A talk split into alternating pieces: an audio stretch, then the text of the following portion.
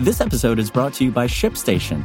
You know, some things take a lot of work, like sending little robots to far off distant planets. And just as that's challenging, so too is running a successful e commerce business, especially when there's so much to do. So I want to introduce you all to ShipStation. Now, I love using ShipStation because of its easy to use dashboard, which makes managing orders and printing labels a breeze and super smooth. Oh, and the customer service is just out of this world.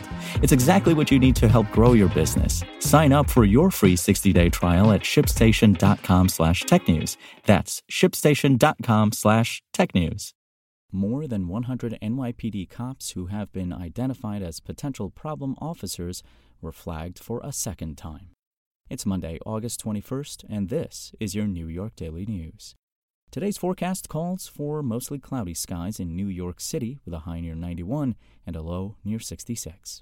Before today's top story, former New York Senator James Buckley, an early agitator for then President Richard Nixon's resignation and winner of a landmark lawsuit challenging campaign spending limits, died Friday at age 100. Buckley was the fourth of ten children of a millionaire oilman and older brother of conservative commentator William F. Buckley, Jr., who died in February 2008.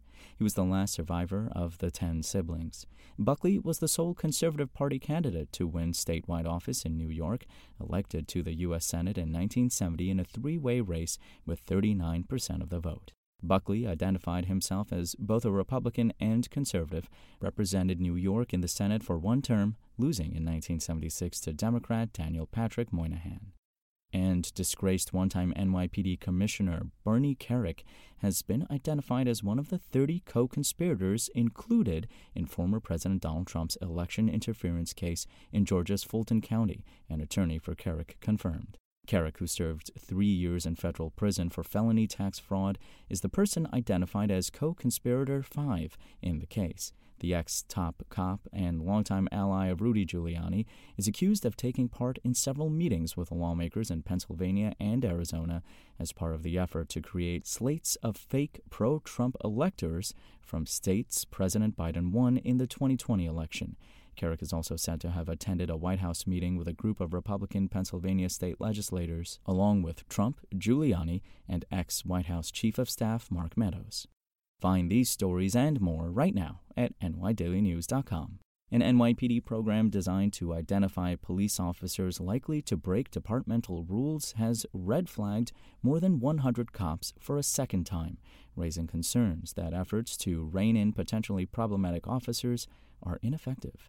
Since it began in August 2020, the NYPD's early intervention program, aimed at curbing bad police practices without disciplining officers, has investigated the service records of 1,494 cops.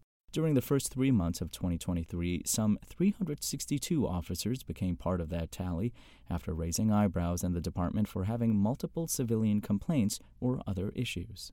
Of those 362 officers flagged from January to March of 2023, some 106 of them, 29%, went on to be flagged again between April and June, the data shows. That so many officers were flagged twice in the first six months of 2023 is a most alarming revelation, said Christopher Dunn, legal director of the New York Civil Liberties Union. The early intervention program aims to make sure officers comply with the law as they enforce the law by taking a close look at those who face such problems as accusations of bias or having within a 12 month period at least three arrests that borough district attorneys declined to prosecute. Other red flags that might signal officers are possible candidates for future rule breaking include involvement in vehicle pursuits, having their courtroom testimony deemed non credible by judges, a judicial ruling in which criminal evidence they present is suppressed, or allegations of multiple abuses of force. The 1,494 reviews have resulted in 280 interventions, including 55 in the first three months of 2023. Under the program, interventions can include retraining, enhanced supervision, or a change in assignment. The interventions are seen as a way to correct wrongdoings without disciplining the officers. Notable in the report are 20 officers flagged for an assessment after being involved in a car pursuit or crash. That's 10 times the two officers investigated in both the third and fourth quarters of 2022 and comes as the NYPD has made clear it has ramped up efforts to catch fleeing suspects. People thinking they can take off on us, those days are over, NYPD Chief of Patrol John Chell said at a news conference in July.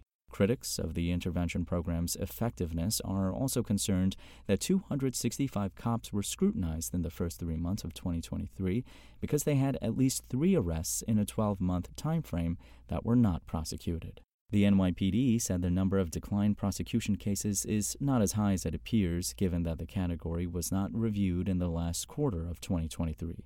And it noted that prosecutorial discretion was the main reason, with a spokesman adding that because of a change in policy, many low level offenses are not being prosecuted. Dunn, noting that only eight of those 265 cops with too many declined prosecution cases were subjected to intervention, said the NYPD has to provide much more information about what's behind these cases and why so few officers are facing consequences. The Early Intervention Program report also noted several categories for which no officer was subjected to a review, including suppression of evidence rulings and multiple allegations of excessive force. Police unions are critical of the early intervention program, with Police Benevolent Association President Patrick Hendry noting that the NYPD's push for more proactive police work is at odds with asking officers to be more proactive. City Council members began pushing for the early intervention program in 2015 after an officer with a history of excessive force complaints tackled former tennis star James Blake outside a Midtown hotel in a case of mistaken identity. The program was finally established in 2020 in a package of police reform bills the council passed in response to George Floyd's death. For more on this story and for the latest in New York City politics, visit nydailynews.com and follow us on social media at nydailynews. Thanks for listening. My name is Imran Sheikh, and we'll talk more tomorrow.